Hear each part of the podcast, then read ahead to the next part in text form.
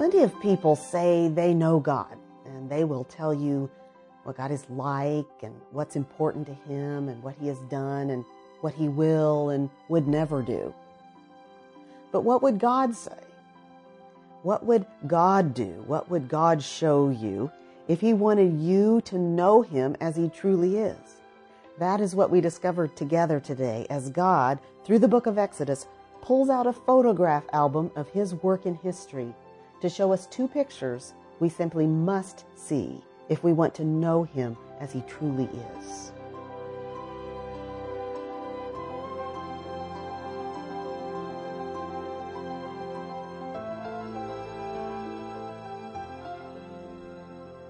Getting to know someone usually comes in stages.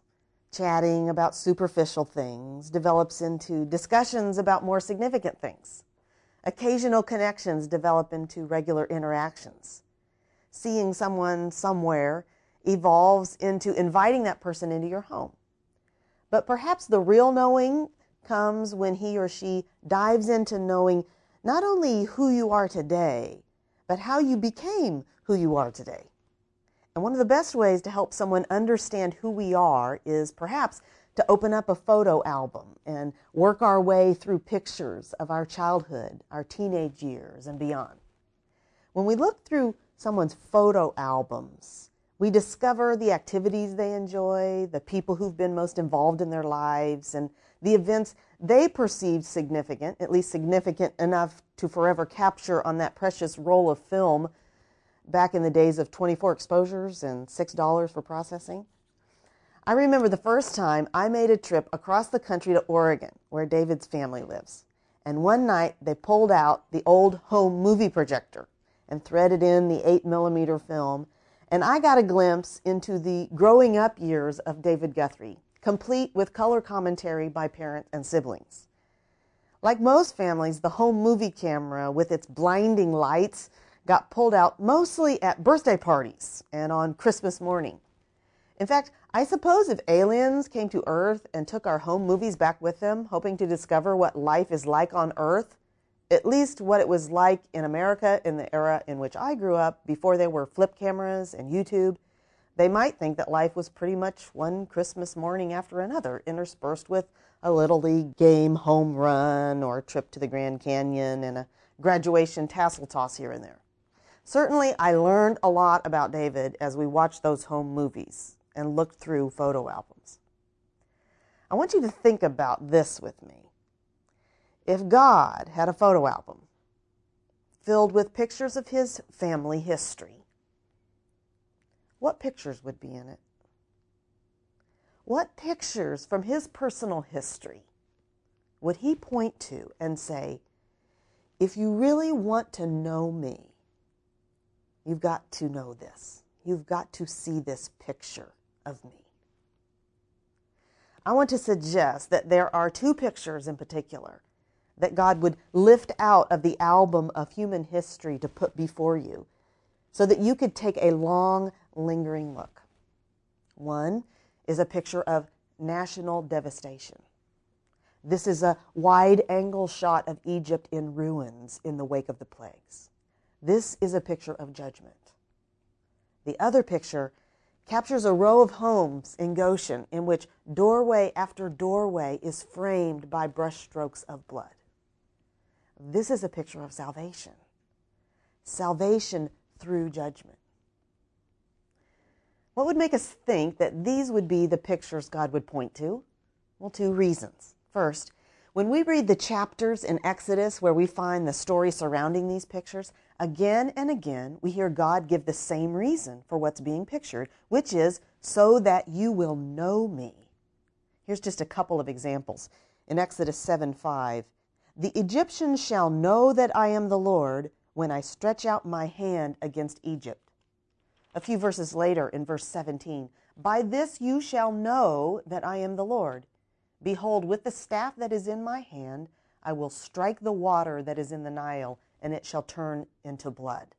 And a little later in Exodus 9:16, for this purpose I have raised you up to show you my power, so that my name may be proclaimed in all the earth.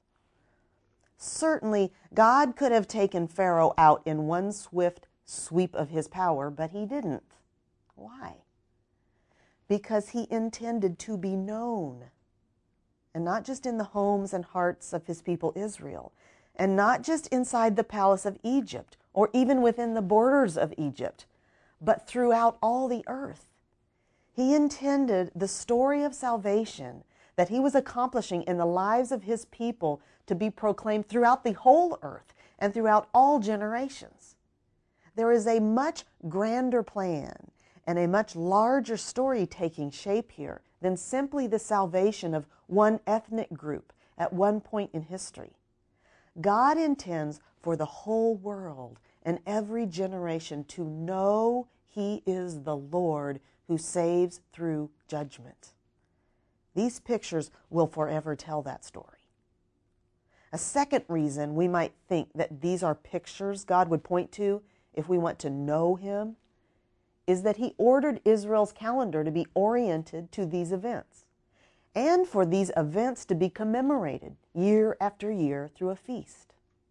In this way, as the years progressed, His people would, in a sense, pull out this album and look at these pictures and would orient not only their calendars, but also their hearts and lives according to these pictures. In observing this feast, they wouldn't merely glance at these pictures and quickly look away, but would enter in with all five senses into the story these pictures told. These pictures would tell them about the past as well as prepare them for the future. So let's look closely at these two important pictures, allowing them to be seared into our understanding, shaping our knowledge of who God is and what He's doing in the world and in our lives.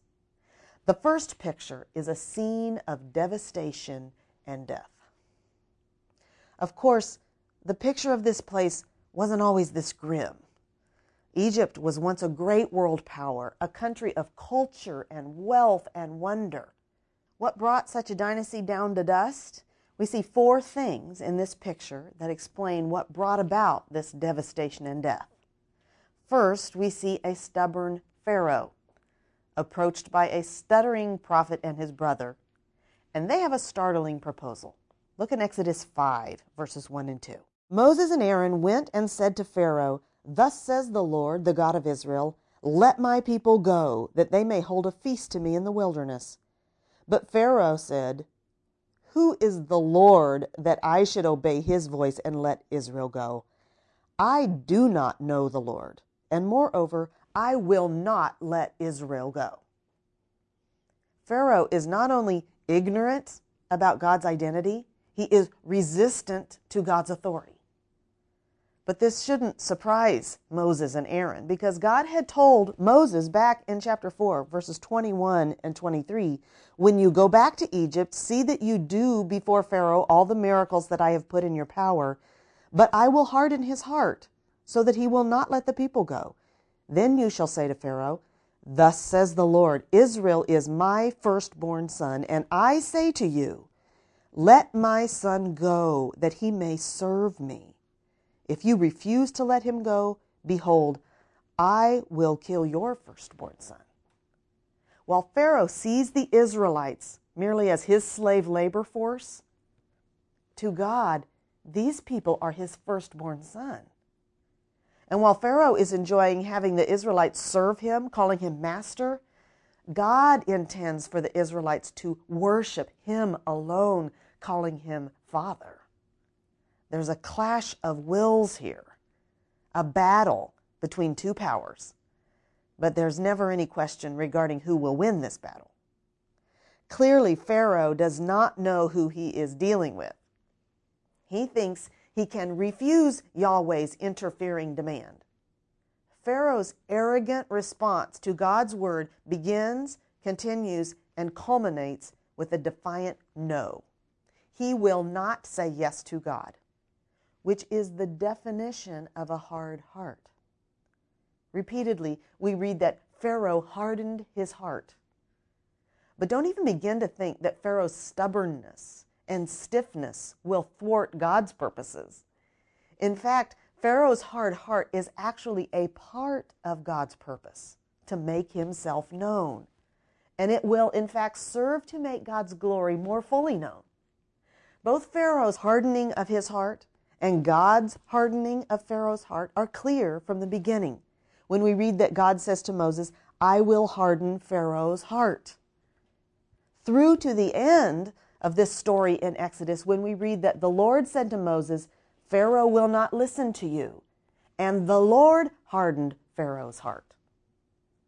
While we wonder how this hardening can be both Pharaoh's free choice and God's sovereign plan, the narrator simply states both as true. You and I find it hard to understand how God can be both sovereign over all things and yet rightly hold people responsible for their choices. But He is, and He does. We are accountable to God, but He is not accountable to us. Next, we see a series of plagues. Pharaoh's stubborn refusal to obey God's instructions to let his people go so that they can worship him is met with a series of plagues intended to offer Pharaoh an opportunity for repentance, even as they make God more fully known. Each plague will magnify the greatness of the one true God, while also exposing the weakness of the gods of Egypt. These aren't random ills that come upon Egypt. Rather, each one is a targeted attack on one or more of Egypt's panoply of gods the plagues assaulted them one by one. They began with this instruction from God in Exodus 7:15, "Go to Pharaoh in the morning as he is going out to water. Stand on the bank of the Nile to meet him and take in your hand the staff that turned into a serpent." Pharaoh will be going out to wash, but more than that, Pharaoh will be going out to worship. He will be headed out to bow down to Hapi, the god of the Nile, with every dip he takes in the water. Look back in verse 16. And you shall say to him, The Lord, the God of the Hebrews, sent me to you, saying, Let my people go, that they may serve me in the wilderness. But so far you have not obeyed. Thus says the Lord, By this you shall know that I am the Lord. Behold, with the staff that is in my hand, I will strike the water that is in the Nile, and it shall turn to blood. The fish in the Nile shall die, and the Nile will stink, and the Egyptians will grow weary of drinking water from the Nile. The Nile, which had been full of the blood of murdered Hebrew baby boys, now became blood. And this created an instant water and food shortage, a transportation shutdown, a financial disaster, and a spiritual crisis as the object of their worship became a thing of horror. After the Nile turned to blood, frogs came from everywhere and were eventually piled in huge, stinking heaps. That plague was followed by gnats or lice and then flies. All of these plagues were a mess and a nuisance, but it was about to get worse. Next came the plague upon the livestock, which was a huge assault on the economy of Egypt as wealth was measured largely in terms of cattle. Then came the boils, which were an assault on the physician god that the Egyptians thought kept them healthy. The hailstorm destroyed the flax and barley crops, and the next plague, the locusts, destroyed the wheat and spelt crops. This was total devastation, an ecological, environmental, and economic disaster. And then the scene went dark really dark. Three days of heavy darkness, which was clearly an assault on the power of the sun god Ra, of whom Pharaoh was a representation. But the final plague would be the worst.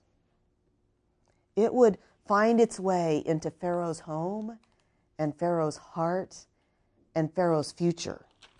Look in Exodus 11, verse 4. So Moses said, Thus says the Lord, about midnight I will go out in the midst of Egypt, and every firstborn in the land of Egypt shall die. From the firstborn of Pharaoh, who sits on the throne, even to the firstborn of the slave girl who is behind the handmill, and all the firstborn of the cattle. There shall be a great cry throughout all the land of Egypt, such as there has never been, nor ever will be again. Pharaoh has been exploiting the Lord's firstborn, Israel, and now justice would demand the firstborn of Egypt. Pharaoh had heard God's clear word again and again and refused it and thinking of himself as a God, he refused to bow before the one true God. But this plague will bring him to his knees. This awful death sentence on the firstborn came only after nine other lesser plagues were warned about and then brought about because of Pharaoh's refusal to obey God. God never judges without warning. But when unbelieving people refuse to listen to his warnings, he does come in judgment. Has God warned you again and again about some ongoing, covered up, really not a big deal, you say, sin? Have you felt the rub of conviction many times but ignored it because, quite frankly, you don't want to change? You don't want to give it up. You don't even want to name it as sin. Plenty of people have this struggle, you say. Besides, what right does God have to demand that I let it go? Don't you know that when you ignore conviction again and again, a callous begins to build up on your heart? So that after time, you no longer feel the sting of conviction? That's when you know that your heart has become hard. We've seen in this picture so far a stubborn Pharaoh and a series of plagues. And the third thing we see is a self defined person.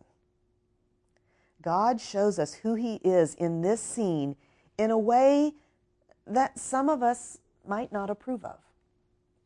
Many people are comfortable with a kindly grandfather kind of God who would never do anyone harm.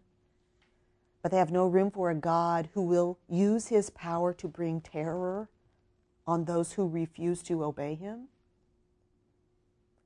In fact, many people want to slam the photo album shut in regard to this picture of who God is. A God of vengeance who demands that blood be shed for sin seems primitive. Some are embarrassed by the judgment of God. And so they turn judgment into an impersonal force. But it's clear from this text, and in fact from the entire Bible, that God is not embarrassed by this intensely personal picture of his acts of judgment. He is clear that he is the one coming to strike down the firstborn of Egypt. Listen to the personal pronouns in Exodus 12, verse 12. For I will pass through the land of Egypt that night, and I will strike all the firstborn in the land of Egypt, both man and beast, and on all the gods of Egypt. I will execute judgments. I am the Lord. If you want a God who would never hurt a fly, that will have to be a God that you manufacture in your own imagination, because that is not the God of the Bible. God will not allow you to define him on your preferred terms. The God of the Bible is dangerous. Now, he's not capricious or impulsive about expressing his anger. In fact, it's obvious from this story that he is slow to anger. But there is always an end to God's patience. Even now, we know that God is patient toward you not wishing that any should perish, but that all should reach repentance. But we can be sure that his patience with those who continue to reject him will come to an end, just as his patience with Pharaoh came to an end. Finally, in this first picture, we see a scriptural pattern. This picture shows us a preliminary temporary judgment day that gives us a glimpse of the devastation and death of the great judgment day that is yet to come. It reveals a scriptural pattern for God's judgment on all who refuse to obey Him. But along with certain judgment, we can also see in this scriptural pattern that God saves those who turn to Him. Not apart from, but actually through His acts of judgment. God saved the Israelites through the judgment He brought down upon Egypt. God's salvation has always been and will always be accomplished through acts of judgment. Adam and Eve were saved through the judgment that came down in the garden by being expelled from the garden. Noah was saved through the judgment that fell on the earth in the form of rain. And Lot and his family were saved through the fire that fell on Sodom and Gomorrah. We can trace it throughout Scripture, leading all the way to the most profound act of God's judgment. It was through the judgment that fell on Christ on the cross that God accomplished the greatest salvation of all time, which he makes available to all who will call upon him. The scriptural pattern of salvation through judgment continues as we look into the future, where we see in Revelation a great day of salvation when there will be no more death. And how will we enter into that day? Through a great act of judgment that will, in fact, echo the plagues of Egypt visited on those who have refused God's word and persecuted God's people. When Jesus returns, there will be judgment and there will be salvation through that judgment. So we've seen one picture a picture of devastation and deliverance. And now the second picture, which we also must see if we want to know God. This is a picture of a doorpost, or really many doorposts, with blood painted on each one. Now, this seems strange.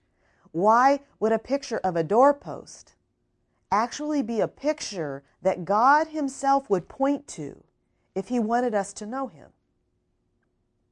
Well, actually, there's no way we can know Him at all if we don't take in what this doorpost pictures for us.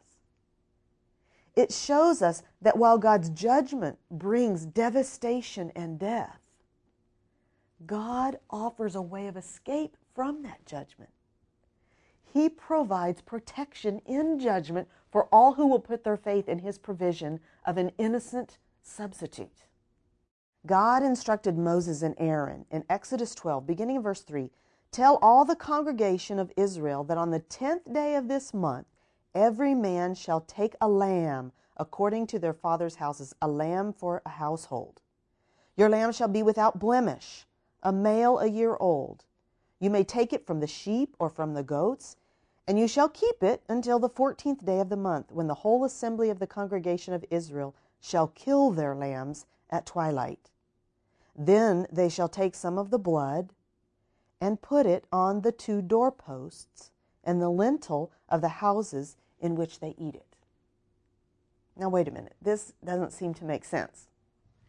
The greatest power in the universe is coming down to bring death on every home. And the only way to be protected is to kill a weak little lamb? Can this really be? This only makes sense if we put it in context of the story of the lamb that spans the entirety of the Bible. Beginning in Genesis, when Abel, a keeper of sheep, brought an offering of the firstborn of his flock to God. We trace this story of the lamb to the day when Abraham was called to make an offering of his son, who was spared when God provided a lamb to be sacrificed instead. In this case, God provided one lamb as a substitute for one person, Abraham's son Isaac. Here in Exodus, we see that God made provision for one lamb to be sacrificed for one household. Later, we'll read of God's instructions for the Day of Atonement, in which one lamb will be sacrificed for the sins of the whole nation of Israel. But, my friends, all of these lambs were just preparing God's people to recognize God's provision in Mary's little lamb. Finally, the day came when John the Baptist saw Jesus coming toward him and said, Look, the Lamb of God who takes away the sin of the world. Jesus was God's provision of one lamb to die, not for one person or one family or one nation, but for one world. Throughout the entire Bible, we have it pictured for us again and again that anyone who wants to be made right with God can only do so on the basis of the lamb that God has provided. As we look closer at this second picture of doorposts and deliverance, we see that this judgment was first an impartial sentence. When God told Moses and Aaron that the destroyer was going to strike down the firstborn, this judgment would fall on both the Egyptians and the Israelites. There wasn't favoritism that would be shown to the Hebrews. If they persisted in unbelief and refused to kill the lamb and spread the blood on the doorposts, they too would perish. Likewise, this way of escape was open to the Egyptians, who would put their faith in the blood of the lamb. And certainly some did. We know that there were Egyptians who later left Egypt with the Israelites, having put their faith in the one true God, rejecting the gods of Egypt. This salvation was by grace through faith expressed by brushing the blood of the lamb on the doorpost. Second, we must see that what was required was a perfect sacrifice. The lambs slaughtered in the homes of the Israelites had to be without blemish. And here it begins to become clearer to us what is happening. God is using the sacrifice of lambs in Egypt to prepare his people to recognize the perfect sacrifice he will one day provide in his own Son when Jesus, who has never sinned, offers himself as a sacrifice, they'll be more likely to recognize him as the Lamb of God, the Lamb that God has provided. Because this picture of a perfect sacrifice will have been impressed upon them year after year in the selection and slaying of the Passover lamb. The third thing we see is a precise substitution. The Israelites were instructed in chapter 12, verse 3 Every man shall take a lamb according to their father's houses, a lamb for a household. And if the household is too small for a lamb, then he and his nearest neighbor shall take according to the number of persons. According to what each can eat, you shall make your count for the lamb. There had to be a precise equivalency in each home to the number of people in the household. You see, there was a substitution taking place and a correspondence between the number and needs of the people and the lamb provided was required. I want you to imagine with me what it was like in Hebrew homes on this night. As this truth of substitution began to sink in, God's instructions were that the Hebrews had to take a lamb into their home. And then four days later, as the sun was beginning to set, Dad had to take the innocent little lamb, which everyone in the house had become so fond of, and slit its throat. Perhaps there were many little boys in Hebrew houses who had become attached to the lamb and asked, Dad, do we really have to kill the lamb? He's done nothing to deserve this. To which the father replied, Son, Either the lamb dies or you die. But in other homes, the scene played out quite differently.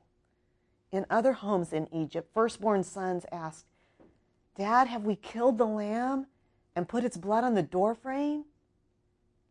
And the dad perhaps said something like, Oh, don't believe that stuff. It doesn't make any sense. Maybe we'll do that sometime, but not tonight. But, Dad, Everything else Moses has warned would happen has happened, just like he said. Please, Dad, let's kill the lamb and eat it and brush the blood on the doorpost right now. Because we have the benefit of hindsight, we think that certainly we would have taken Moses' words to heart and killed the lamb. But perhaps that's only because we have the whole Bible to put this story of the lamb into context. We have to admit, apart from the rest of the Bible story that shows us the picture again and again of a lamb being sacrificed in our place, we would find it difficult to believe that blood brushed on a doorpost would have any saving power. Similarly, many people today find it difficult to believe that blood shed on a cross 2,000 years ago has any saving power for them. This only makes sense if we understand substitution. That God made him to be sin who knew no sin, so that in him we might become the righteousness of God. This is the substitution that saves us. Either the lamb dies or we die. The lamb has died.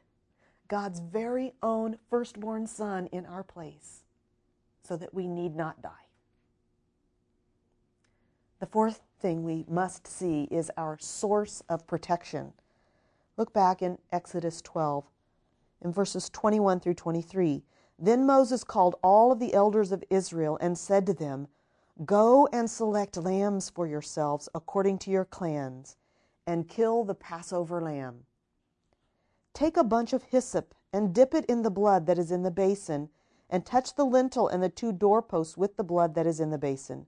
None of you shall go out the door of his house until morning. For the Lord will pass through to strike the Egyptians and when he sees blood on the lintel and on the two doorposts, the Lord will pass over the door and will not allow the destroyer to enter your houses to strike you. What will be the difference between the homes where the firstborn dies and the homes in which everyone survives the night? When he sees the blood, the Lord will pass over. The salvation God provides is by grace through faith. The Israelites' killing of a lamb and sprinkling of the blood was an act of faith. The blood on the lintel and two doorposts is proof that they are taking God at His word about the judgment to come and the protection He will provide in the death of the Lamb. And it's the same for us. If we take God at His word that judgment is coming, the proof is that the blood of the Lamb has become our covering our hiding place. Our lives are marked by that blood. So many people have so many ideas about what it means to be a Christian. Many people think that a Christian is someone who believes in God and tries to be good, or someone who lives by the Ten Commandments or the Sermon on the Mount, as if anyone could. My friend, a Christian is a person who recognizes that he or she is a sinner deserving nothing less than the terrifying judgment of God and takes refuge in nothing other than the blood of the Lamb of God, Jesus Christ. If this is you, you have no need to fear the day when we will all stand before God. You can know that you will be protected on that day from the judgment you deserve, not because God will go soft and overlook your very real guilt but because God will look at you and see that the blood has been applied. The blood of the Lamb will be your source of protection when judgment falls. Finally, we must see the sacrament provided.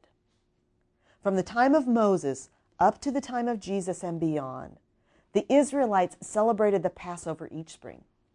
People from all over the country would go to Jerusalem to sacrifice a lamb for the Passover feast. The day Jesus made his triumphal entry into Jerusalem was the very same day herds of Passover lambs were being driven into the city to be sacrificed. Later that week, Jesus told his disciples, You know that after two days the Passover is coming, and the Son of Man will be delivered up to be crucified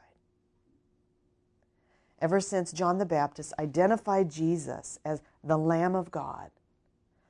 All of Jesus' ministry had been driving toward this day, this celebration of Passover, when Christ, our Passover lamb, would be sacrificed for us. In Luke 22, verse 14 and 15, and when the hour came, he reclined at table, and the apostles with him. And he said to them, I have earnestly desired to eat this Passover with you before I suffer. The disciples then expected Jesus to pick up the bread and say the familiar words of the Passover feast This is the bread of affliction that our ancestors ate in the land of Egypt. But instead, he said something very different. In verse 19, and he took the bread, and when he had given thanks, he broke it and gave it to them, saying, This is my body, which is given for you. Do this in remembrance of me and likewise the cup after they had eaten, saying, This cup that is poured out for you is the new covenant in my blood. In the Last Supper, Jesus endowed the feast of Passover with new meaning.